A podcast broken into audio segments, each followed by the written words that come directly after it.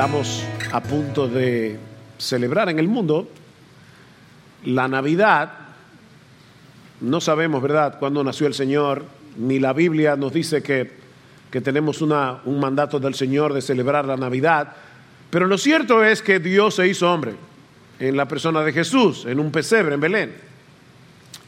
Y muchas personas tienen la idea equivocada de que la razón por la que Dios el Hijo se hizo hombre y murió en una cruz es porque esa era la única forma de aplacar la ira de un Dios Padre que no siente ninguna compasión por sus criaturas pecadoras.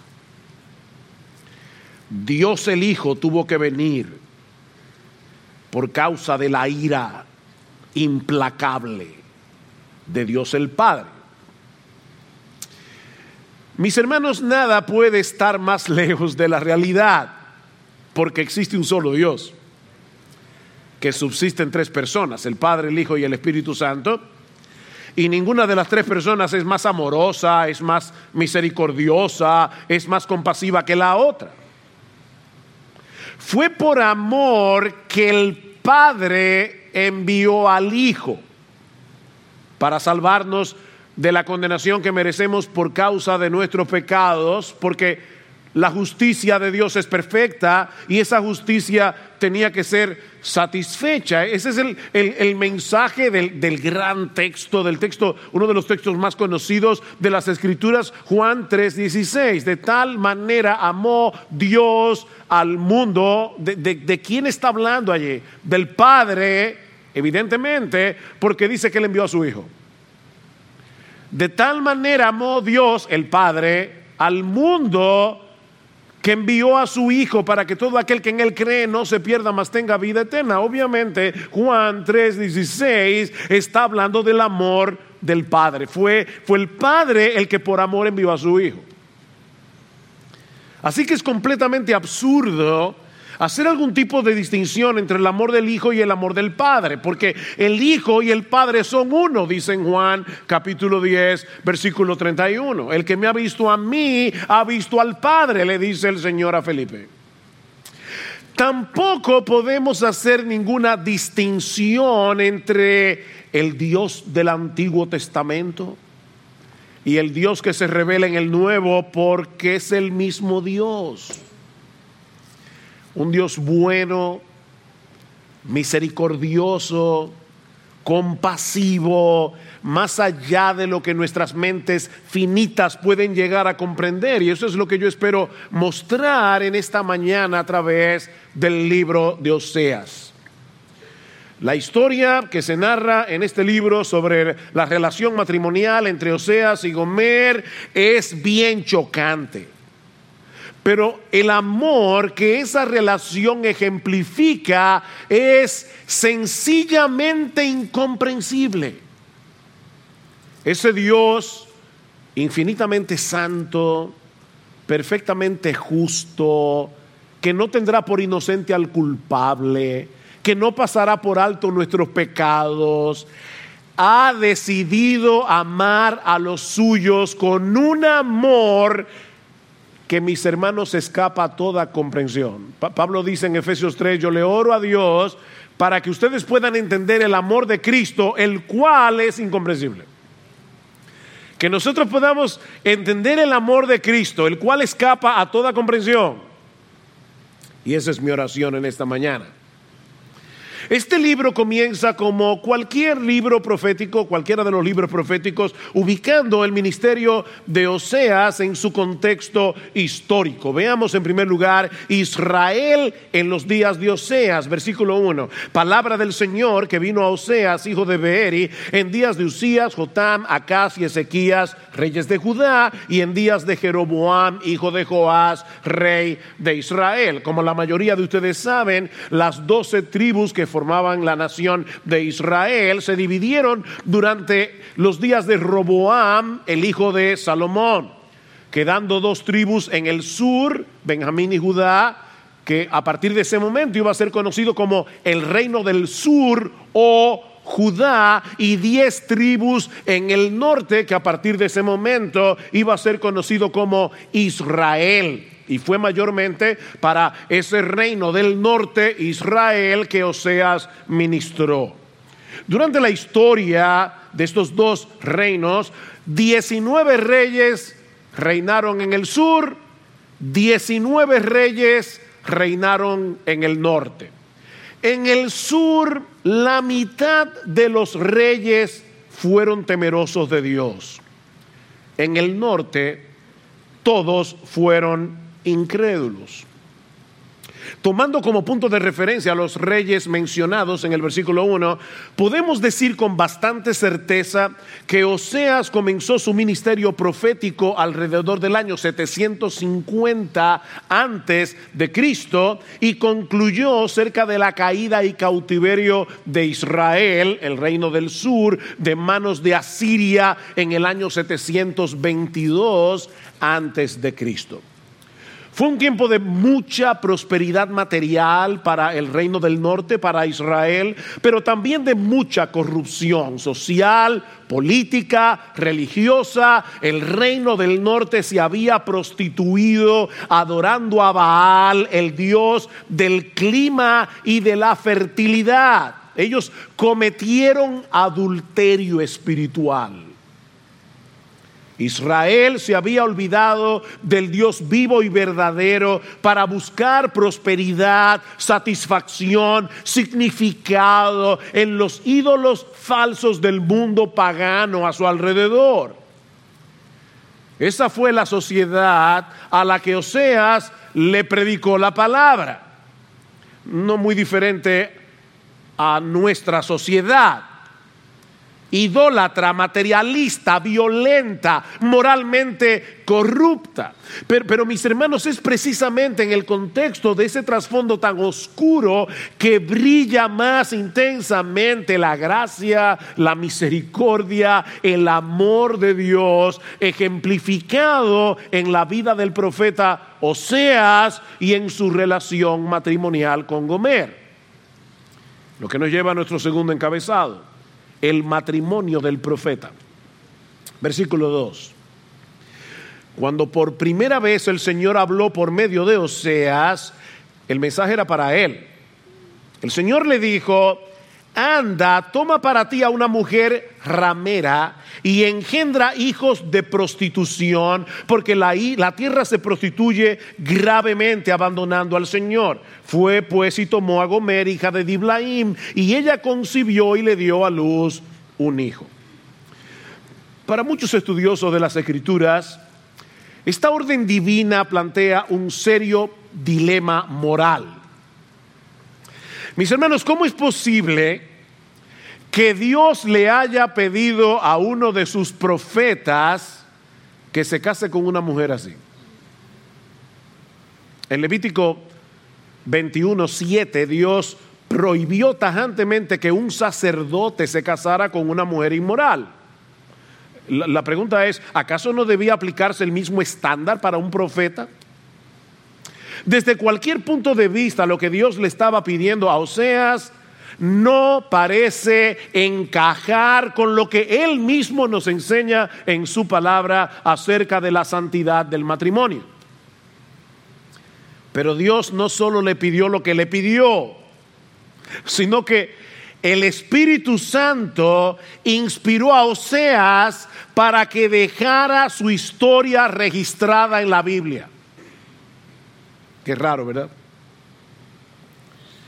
Dios quería que tú y yo, en el año 2022, casi terminando, conociéramos esta extraña historia de amor. Ahora, debo aclarar que es muy probable que Gomer no haya sido una ramera, una mujer fornicaria, como dice la reina Valera, en el momento en que se casó con Oseas. Recuerden que el profeta está mirando los hechos en, retrospectiva, o sea, e, él está escribiendo la historia después que todas estas cosas sucedieron. Si yo le diera en esta mañana que mi esposa, mi esposa y yo nos conocemos desde niños, y que estudiamos en la misma escuela en San Juan de la Maguana, lo cual fue verdad, o es verdad. Yo supongo que todos ustedes van a entender que en ese tiempo no éramos esposos. Pero yo estoy diciendo mi esposa y yo, porque ahora estamos casados y yo estoy contando la historia después que pasó. Bueno, aparentemente es algo como eso lo que tenemos aquí. Y una prueba de eso lo tenemos en el versículo 2. Cuando por primera vez el Señor habló por medio de Oseas, el Señor le dijo, anda, toma para ti a una mujer ramera y engendra hijos de prostitución. O, toma para ti una mujer ramera y a hijos de prostitución. Pero en ese momento Gomer no tenía hijos. Sin embargo, repito, como la historia se está escribiendo, mirando hacia atrás, el profeta está hablando como si ya los hijos estuvieran ahí. Ahora, de todos modos, Dios sí le estaba pidiendo a Oseas que le entregue su corazón a una mujer que lo iba a traicionar. A una mujer que lo iba a humillar públicamente. ¿Ustedes se imaginan cómo fue para Oseas el día de la boda? Ya él sabía de antemano. Todo el mundo se casa, ¿verdad? Suponiendo que su matrimonio va a ser feliz esperando que su matrimonio sea feliz. Bueno, Oseas no tenía ninguna razón para esperar tal cosa, porque ya Dios le había dicho lo que iba a suceder con su matrimonio. Oseas, yo te estoy pidiendo que le entregues tu corazón a una mujer que no lo va a apreciar, a una mujer que te despreciará, a una mujer que terminará siéndote infiel. Y yo sé que esto suena chocante porque lo es. Pero mis hermanos, la historia que está detrás de esta historia es mil veces más sorprendente. Porque tú y yo somos Gomer y Dios nos tomó por esposa si somos cristianos. ¿Por qué nos choca tanto que Dios le haya pedido a un hombre de carne y hueso que se case con una mujer ramera? cuando él decidió casarse con una prostituta. Dios decidió casarse con una ramera. Contigo y conmigo. ¿Te ofendes? Ah, entonces tú no eres esposa del Señor. Porque si tú fueras esposa de Cristo, tú sabrías muy bien lo que la Biblia dice acerca de ti y acerca de mí. O, seas, mis hermanos, no es más que una sombra imperfecta de nuestro marido. Y tú y yo somos una sombra imperfecta de quien es comer. Cuando Dios nos escogió para ser suyos desde antes de la fundación del mundo, no lo hizo porque, porque nosotros fuéramos atractivos a sus ojos. Él conocía perfectamente el tipo de personas que habríamos de ser antes de venir a Cristo. Y las veces que íbamos a pecar contra Él después de convertidos, incluyendo todas las veces que nosotros lo íbamos a abandonar por ir detrás de ídolos. ¿O ustedes creen que los cristianos no cometen el pecado de la idolatría? ¿Por qué ustedes creen que Juan termina su carta, primera de Juan, capítulo 5, versículo 20, diciendo, porque sabemos que estamos en el verdadero, en su Hijo Jesucristo, este es el verdadero Dios y la vida eterna, hijitos guardados de los ídolos? ¿Por qué Juan termina una carta escrita para cristianos diciéndoles, hijitos guardados de los ídolos? Porque tú y yo somos propensos a la idolatría. Un autor llamado Brad Bigney nos dice que un ídolo es cualquier cosa o cualquier persona que captura nuestro corazón, nuestra mente y nuestros afectos más que a Dios. Ahí está la, frase clave. Más que a Dios. Puede que se trate de algo bueno en sí mismo. La esposa, el esposo, los hijos. Pero si lo deseas más que a Dios, ya se ha convertido en un ídolo. Cuando el hecho de no tener eso que deseas te causa irritación, te causa descontento, te causa ansiedad, te causa temor, eso es, mi hermano, mi hermana, un síntoma inequívoco de idolatría. E, ese descontento, esa irritación, ese, ese, ese temor, esa ansiedad es un indicativo de que Dios no es suficiente para nosotros. Es un indicativo de que tenerlo a Él no nos basta.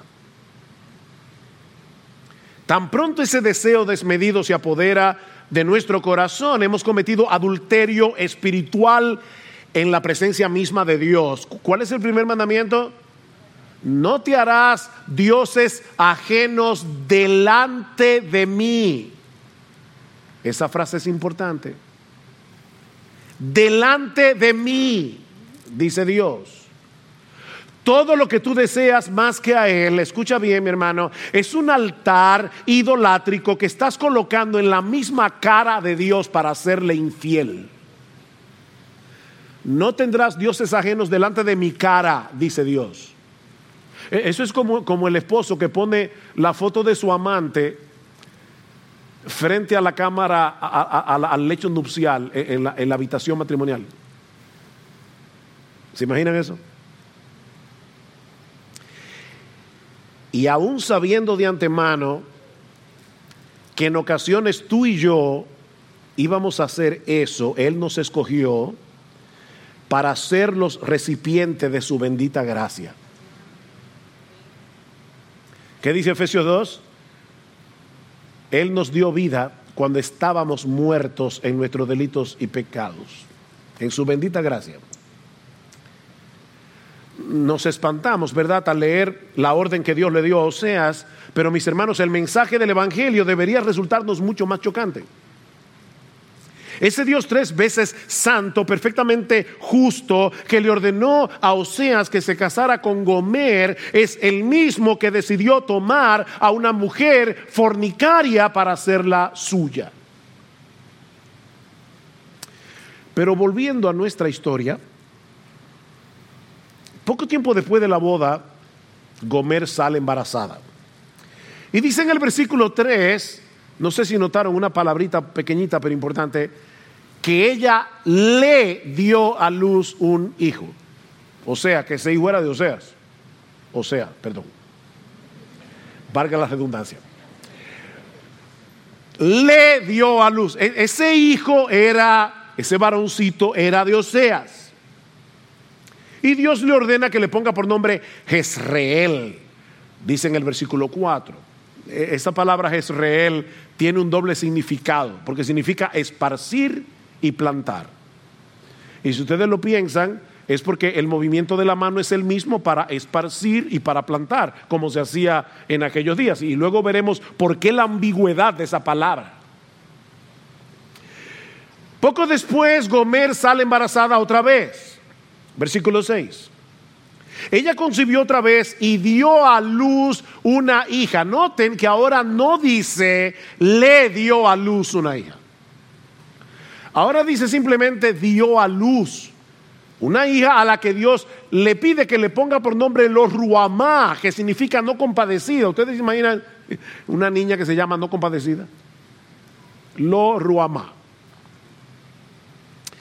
Probablemente ya esta niña no era de Oseas. Pero después ella sale embarazada otra vez. Versículo 8 y 9. Ya lo leímos. Tampoco dice que el niño era de Oseas. Y más bien Dios le dice, ponle por nombre lo a mí. O sea, no pueblo mío. Y ya Dios le está diciendo, ese tampoco es hijo tuyo. No, pueblo mío. Ya, ya este niño seguro que no era de Oseas. Y, podemos imaginar, el, el que ha vivido en un pueblo pequeño, sabe cómo son las cosas en los pueblos. A estas alturas, Oseas era la comidilla del pueblo. Todo el mundo sabía lo que su esposa estaba haciendo. La situación se va tornando cada vez más vergonzosa para Oseas hasta que finalmente Gomer decide abandonarlo para irse detrás de sus amantes. Capítulo 2, versículo 5.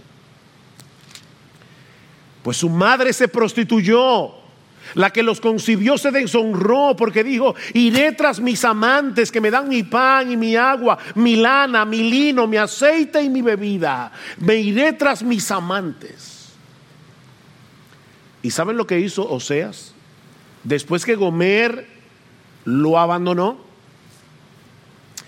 Aquí debo hacer la salvedad de que a veces estamos leyendo el libro de Oseas y se nos hace difícil distinguir ¿De quién está hablando el profeta? ¿Es de él mismo o de Dios? No, sabemos. Pero probablemente está hablando de los dos. Porque Dios está usando la historia de Oseas para mostrarnos algo acerca de él. ¿Saben lo que hizo Oseas? Siguió cuidando a su esposa adúltera siendo fiel al voto que había hecho con ella cuando se casó. ¿Y cómo lo sabemos? Vean el versículo 8. Pues ella no sabía, fíjense, en el versículo 5 dice, me iré tras mis amantes que me dan mi pan, mi agua, mi lana, mi lino, mi aceite y mi bebida.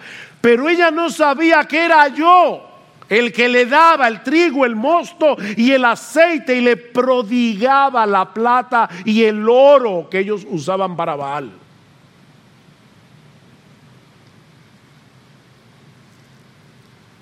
Óigame, qué esposo. Qué esposo. Nosotros no sabemos de qué manera Oseas le hacía llegar a Gomer las cosas que ella necesitaba.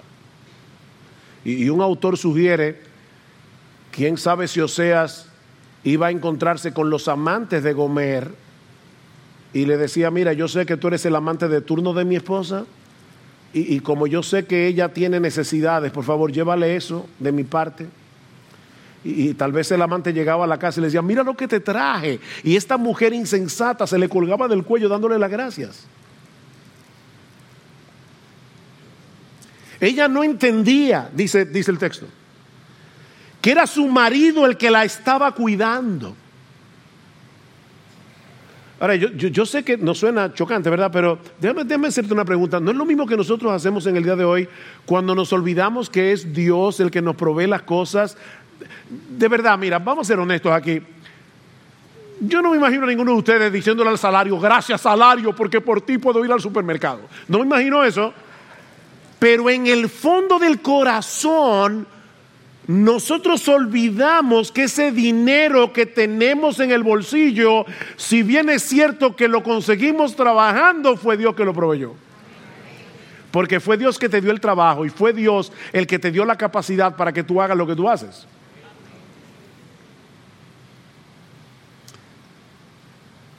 Y, y hacemos lo mismo que Gomer. Le damos la gracia al amante en vez de darle la gracia al Señor.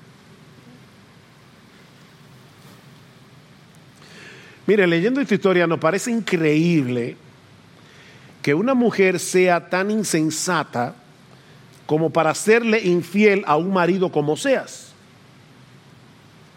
Pero no es eso lo que nosotros hacemos cada vez que buscamos en las cosas creadas lo que solamente el creador puede darnos. No somos también tan insensatos. No lo olviden, mis hermanos, nosotros somos Gomer.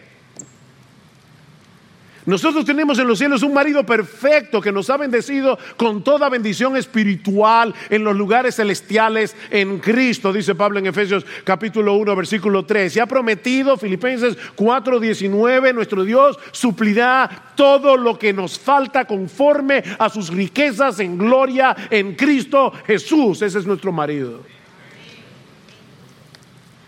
pero muchas veces nos alejamos de Él para ir detrás de nuestros ídolos como si nuestro Dios no fuera suficiente. ¿Y saben lo que hace Dios?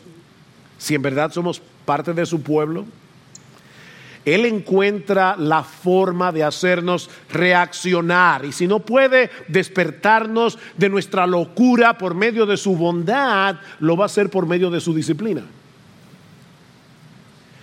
Gomer continuó enredada en su pecado, yendo tras los deseos de su corazón, hasta que las cosas comenzaron a ir de mal en peor. Noten el versículo 6 del capítulo 2. Por tanto, he aquí cercaré su camino con espinos, levantaré un muro contra ella para que no encuentre sus senderos, y seguirá a sus amantes, pero no los alcanzará, los buscará, pero no los hallará, y entonces dirá, iré y volveré a mi primer marido, porque mejor me iba entonces que ahora. Eso era lo que Dios quería que Gomer dijera, que su esposa dijera. Oye, qué mal me ha ido con mis amantes, me volveré a mi primer marido. El propósito de la disciplina era hacer que esta mujer infiel volviera a su marido, porque el amor verdadero siempre busca dar lo mejor de sí. ¿Y saben qué es lo mejor que Dios tiene? Él mismo. La mejor bendición que Dios tiene para nosotros es Dios. Él no tiene nada mejor que darnos. Él sabe, Él sabe muy bien lo que vamos a cosechar si nos alejamos de Él para ir detrás de nuestros ídolos. Cuando buscamos significado, propósito, satisfacción, deleite, alegría en otras cosas fuera de Él. Dios lo sabe. Y es por eso que muchas veces Él nos deja cosechar las amargas consecuencias de nuestro pecado hasta que digamos como el Hijo pródigo, cuántos jornaleros en casa de mi Padre tienen abundancia de pan y yo aquí perezco de hambre.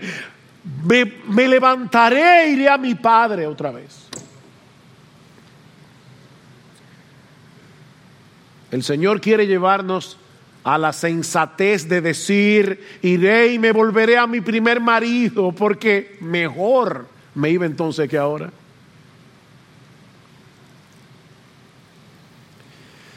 Pero lamentablemente esa no fue la reacción de Gomer. Todavía esta mujer no acababa de entender que su esposo era mil veces mejor que sus amantes, hasta recibir las consecuencias de su locura capítulo 2, versículo 9. Por tanto, volveré a tomar mi trigo a su tiempo y mi mosto a su sazón. También me llevaré mi lana y mi lino que le di para que cubriera su desnudez. Y ahora descubriré su vergüenza ante los ojos de sus amantes y nadie la librará de mi mano. Haré cesar también todos sus regocijos, sus fiestas, sus lunas nuevas, sus días de reposos, todas sus solemnidades. Devastaré sus vides y sus higueras, de las cuales decía ella, son la paga que mis amantes me han dado. Vean otra vez. Otra vez ella sigue pensando que son sus amantes. Y las convertiré en matorral y las devorarán las bestias del campo y la, la castigaré por los días de los Baales, cuando ella les ofrecía sacrificio y se adornaba con sus arcillos y joyas y se iba tras sus amantes y se olvidaba de mí, declara el Señor. Por tanto, he aquí, vean otra vez el propósito de la disciplina, la seduciré la llevaré al desierto y le hablaré a su corazón. Wow.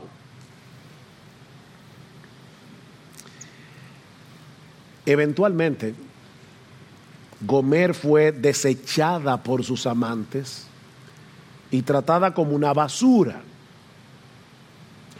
Fue tal su degradación moral que Gomer terminó siendo vendida en el mercado de esclavos.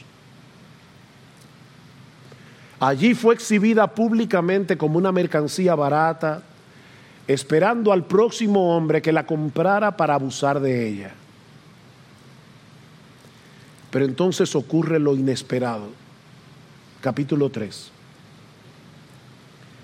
Y el Señor me dijo, ve otra vez ama a una mujer amada por otro y adúltera.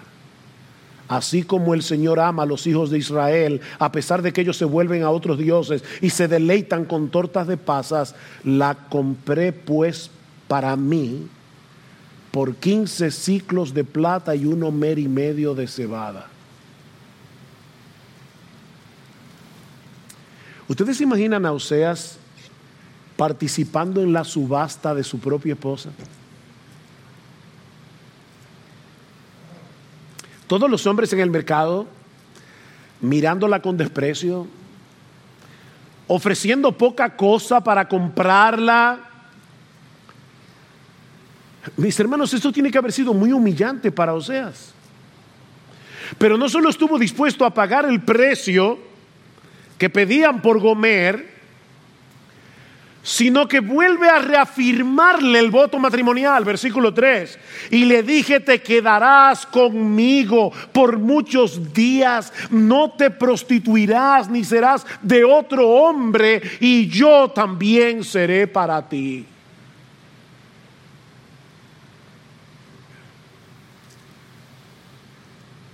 Wow. Una vez más, Dios quiere recordarnos que la actuación de Oseas, por extraordinaria que parezca, no es más que un pálido reflejo de lo que él hace por su pueblo. Versículo 4. Porque por muchos días los hijos de Israel quedarán sin rey y sin príncipe, sin sacrificio y sin pilar sagrado y sin efod y sin ídolos domésticos. Después los hijos de Israel volverán y buscarán al Señor su Dios y a David su rey y acudirán temblorosos al Señor y a su bondad en los últimos días. Dios no le estaba pidiendo a Oseas que hiciera nada que él no estaba dispuesto a hacer por su esposa. Israel iba a sufrir con creces las consecuencias de su adulterio, pero aún en medio del mensaje de juicios que Oseas pronuncia contra el pueblo, la misericordia divina vuelve a brillar de una forma extraordinaria. Vayan otra vez al capítulo 1, versículo 9. El Señor le dijo, ponle por nombre lo a mí, porque vosotros no sois mi pueblo y yo no soy vuestro Dios. Sin embargo, el número de los hijos de Israel será como la arena del mar que no se puede medir ni contar. Y sucederá que en el lugar donde se les dice, no sois mi pueblo, se les dirá, sois hijos del Dios viviente. Y, luego en el capítulo 2, versículo 23, la sembraré para mí. Ahí ven la ambigüedad de Jezreel. Los esparciré, pero luego la sembraré para mí. Otra vez en la tierra y tendré compasión de la que no recibió compasión y diré al que no era mi pueblo, tú eres mi pueblo y él dirá, tú eres mi Dios. Cientos de años más tarde, el apóstol Pablo va a citar algunos de estos versículos del libro de Oseas para mostrar que la apostasía del pueblo de Israel no frustró el plan redentor de Dios. Mis hermanos, ¿qué pasó con Israel cuando se fueron en cautiverio, que se juntaron con otras naciones vecinas y se convirtieron en un pueblo gentil? Igual que tú y yo. Así que Dios no solo se ha reservado, se ha reservado un remanente fiel para sí, sino que también usó el pecado de su pueblo para llevar a cabo su obra de redención. Israel rechazó a su Mesías, provocó que fuera crucificado sin saber que en esa cruz Dios estaba mostrando su amor para con los vasos de misericordia que Él preparó de antemano para gloria, Romanos 9, 23, a los cuales también ha llamado no solo de los judíos, sino también de los gentiles. Y para probar su punto, Pablo cita Osea 2, 23.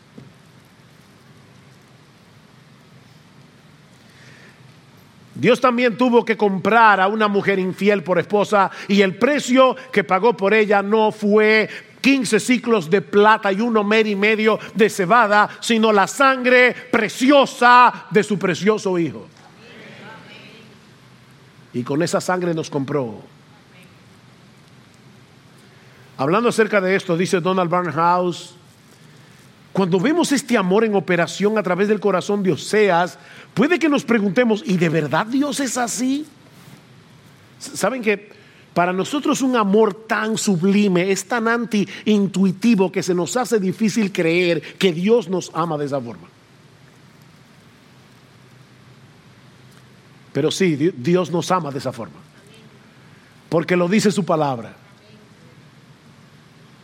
Y porque la cruz lo dice a gritos. Sí, nosotros tenemos un Dios misericordioso, compasivo, bondadoso. Sigue diciendo Bernhaus, cómo Dios quiere que veamos lo veamos a Él llevando a cabo su plan a través del pecado de sus criaturas. Y escuchen las palabras de este predicador. Él iba a darle al hombre los árboles del bosque y el hierro en la tierra y la inteligencia para hacer un hacha con el hierro, para cortar un árbol y convertirlo en una cruz. Le daría la habilidad para hacer clavos y un martillo para que sujetaran a su hijo y lo clavaran ahí. Y de esa forma tomaría sobre sí los pecados del hombre y haría posible que aquellos que lo despreciaron, que lo rechazaron, vinieran a Él y conocieran el gozo de saber que sus pecados son perdonados, removidos, echados en el fondo del mar, que conocieran la seguridad del perdón y de la vida eterna y participaran de la expectativa, de la esperanza, de gloria con Él por siempre. Ese es nuestro Dios y no hay otro semejante a Él.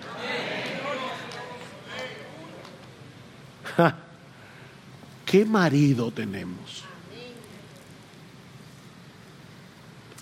Definitivamente, Dios no es como nosotros. A nosotros se nos hace difícil amar así y entender un amor como ese. De hecho, hay un pasaje muy conocido en el libro de Isaías y muy mal interpretado. Se los voy a leer, ustedes se lo saben de memoria la mayoría. Porque mis pensamientos no son vuestros pensamientos, ni vuestros caminos, mis caminos, dijo Jehová, Isaías 55, 8. Como son más altos los cielos que la tierra, así son mis caminos más altos que vuestros caminos, y mis pensamientos más que vuestros pensamientos. La mayoría de las veces que nosotros aplicamos ese texto es para hablar de la providencia divina cuando nosotros no entendemos lo que Dios está haciendo. Y decimos, bueno, es que los caminos del Señor son más altos que nuestros caminos. Pero Dios no está hablando en este texto de su providencia. Él está hablando de su perdón. Él está diciendo, yo te voy a perdonar y tú no lo vas a entender del todo porque tú no eres como yo. Oigan lo que dice el versículo anterior de Isaías 55.8. Porque Isaías 55.8, ¿están despiertos? Está antes de Isaías 55.6 y 7. Y oigan lo que dice el texto. Buscad a Jehová mientras pueda ser hallado, llamadle en tanto que está cercano. Deje limpio su camino y el hombre inicuo sus pensamientos y vuélvase a Jehová, el cual tendrá de él misericordia y al Dios nuestro, el cual será amplio en perdonar, porque mis caminos no son como los tuyos. ¿Ven el punto?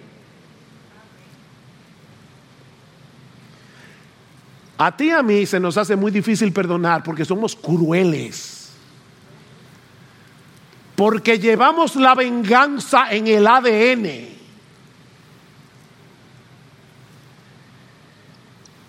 Pero nuestro Dios no es como nosotros. Él se deleita en perdonar. Él se deleita en misericordia, dice Miqueas capítulo 7, versículo 18. Su amor es muy diferente.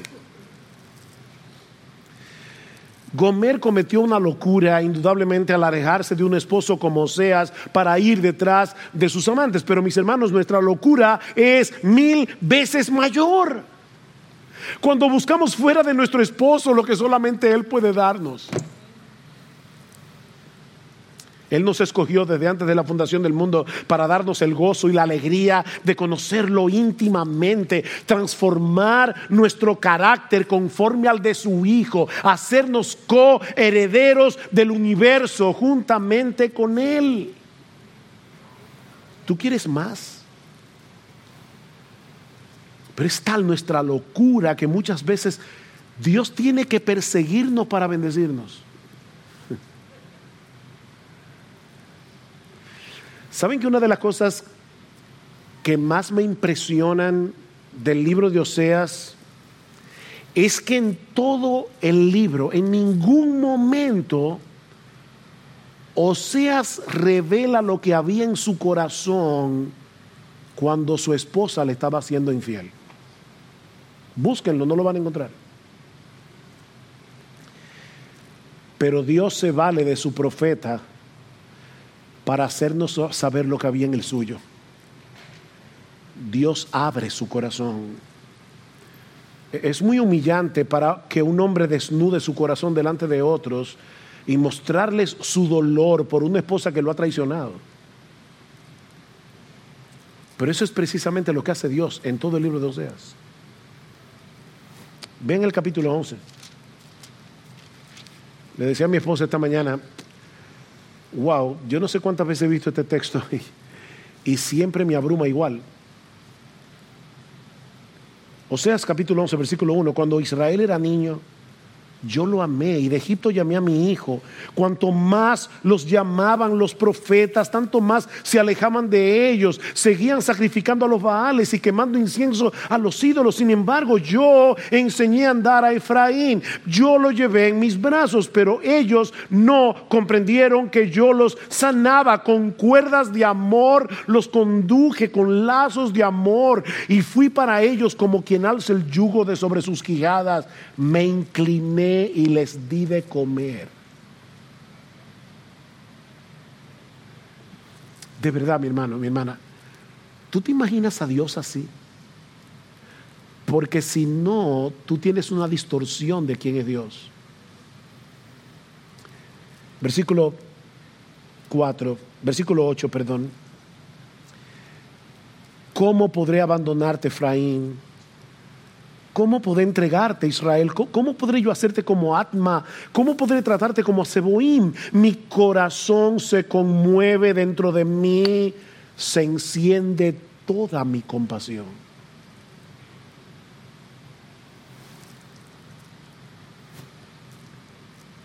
¿Escuchas los suspiros del corazón de Dios? ¿Qué aprendemos del libro de Oseas? Bueno, son muchas las lecciones que podemos aprender del libro, pero por causa del tiempo voy a limitarme a dos o tres. Por un lado, este libro nos muestra la verdadera cara del pecado y cómo podemos luchar eficazmente contra él.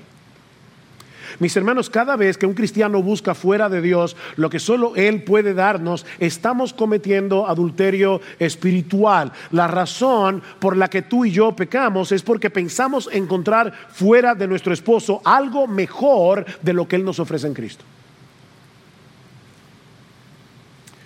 ¿Quieres luchar eficazmente contra los ídolos de tu corazón? Bueno, en primer lugar, identifícalos. Identifícalos. ¿Cuáles son esos ídolos? Contra los cuales tienes que luchar. Pídele a Dios en oración que te ayude a examinar con objetividad tu propio corazón. Déjame hacerte una pregunta. ¿Cuáles son los deseos que están controlando tus pensamientos y tus conversaciones? Porque de la abundancia del corazón habla la boca. ¿En qué tú sueñas cuando sueñas despierto? ¿Estás dispuesto a pecar para obtener algo que deseas o para retener algo que tú no quieres perder? ¿Tú estás dispuesto a pecar por eso? ¿Hay alguna cosa aparte de Dios que te haga sentir seguro?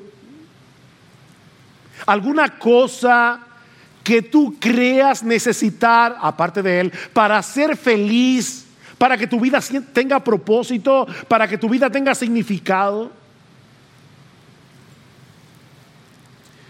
¿Cuáles son tus temores? ¿O, qué te causa ansiedad? ¿Cuáles son las cosas que te irritan o te producen descontento? Porque todas esas cosas, los temores, la ansiedad, la irritación, son alarmas que Dios ha puesto en nosotros que nos ayudan a discernir cuando alguna cosa nos está interesando demasiado, cuando lo estamos necesitando más que a Dios. Son alarmas. Examínate a ti mismo y luego recuerda quién es tu marido. Recuerda el costoso amor con que Él te ha amado y los beneficios espirituales sin número que Él ha derramado sobre ti y desea seguir derramando por toda la eternidad. Mediten eso, mi hermano, hasta que el brillo pasajero del pecado se desvanezca por completo a la luz del invencible, inexplicable, soberano, inagotable amor de Dios que nos escogió y nos buscó cuando estábamos muertos en nuestros delitos y pecados y en el altar del matrimonio nos hizo suyos. Yo, Jesús, te tomo por esposa delante de nuestro Dios y prometo serte fiel en los sufrimientos y gozo, en pobreza y abundancia, en salud y enfermedad. Yo prometo amarte y alegrarte como tu compañero, no hasta que la muerte nos separe, porque yo seguiré siendo tu esposo aún después de la muerte.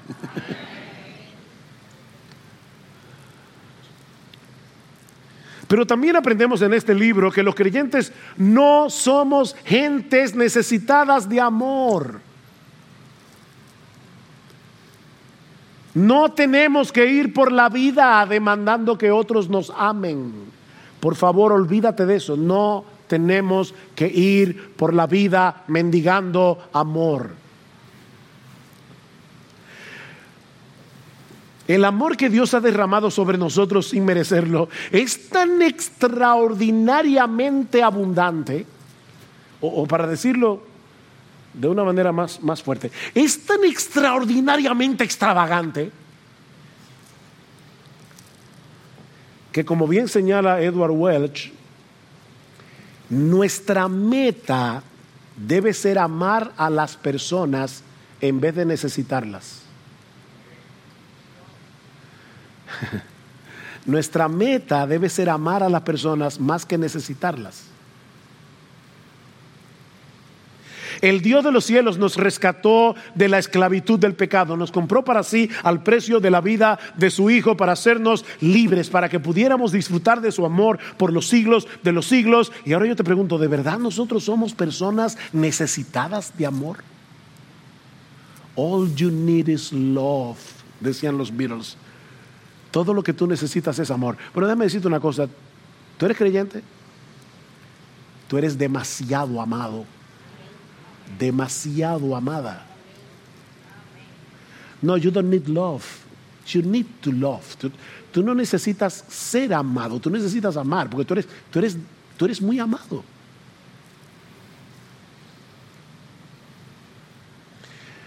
No deberíamos ir por el mundo buscando a ver a quién le hacemos partícipe del sobreabundante amor con que nosotros somos amados en Cristo. En tercer lugar, si tú eres cristiano, pero te has enfriado en tu relación con el Señor, vuélvete a tu marido. Vuélvete, vuélvete. Mira, yo creo en la soberanía de Dios y yo espero que tú también la creas. Si Dios es soberano, Él te trajo hoy aquí para hablarle a tu corazón a través del libro de Oseas.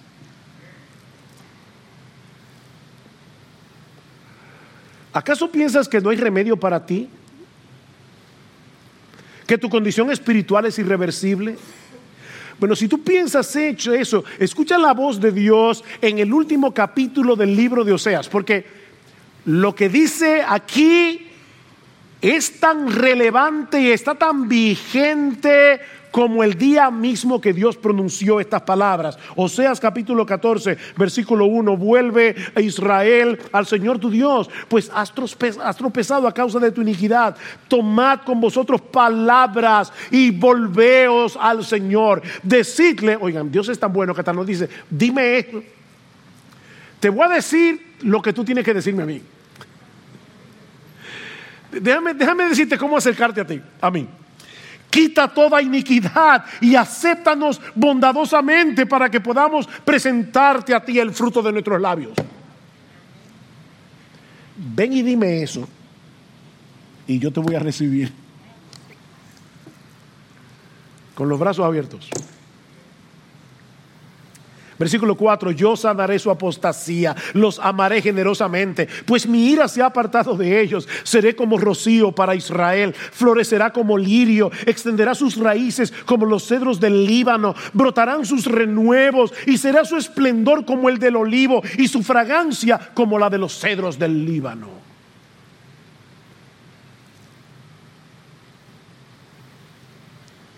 Mira, no cometas el error de proyectar tu frialdad por Cristo como si Él estuviera frío hacia ti.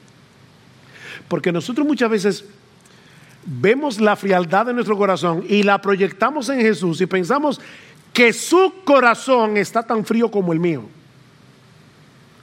No, su corazón siempre está ardiendo de amor. Hasta cuando estamos como un témpano de hielo. Que dice Juan capítulo 13, versículo 1, como había amado a los suyos que estaban en el mundo, los amó hasta el fin, los amó hasta el tope. Aún sabiendo que Pedro lo iba a negar, aún sabiendo que todos los demás lo iban a abandonar, cuando él estuviera en la cruz, los amó hasta el fin. Alguien decía, refiriéndose a este texto de Juan 13, Jesús nos ama no como nosotros. Nosotros amamos hasta que nos traicionan. Jesús continuó a la cruz a pesar de la traición. Amamos hasta que nos abandonan. Jesús amó a través del abandono. Amamos hasta un límite. Jesús ama hasta el fin. No proyectes tu frialdad al corazón de Jesús.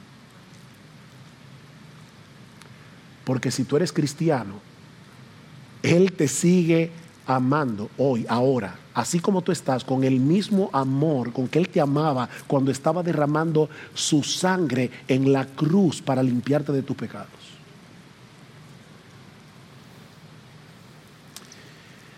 Y si tú estás aquí sin Cristo, fuera de ese pacto matrimonial, Solo me resta suplicarte, por favor, no desprecies al Dios amante que nos revela su corazón en este libro.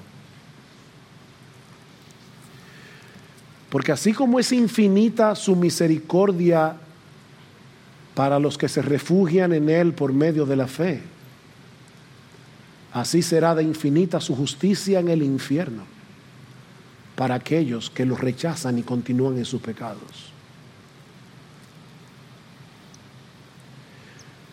Es por eso que Oseas concluye este libro diciendo, ¿quién es sabio que entienda estas cosas? ¿Quién es prudente que las comprenda?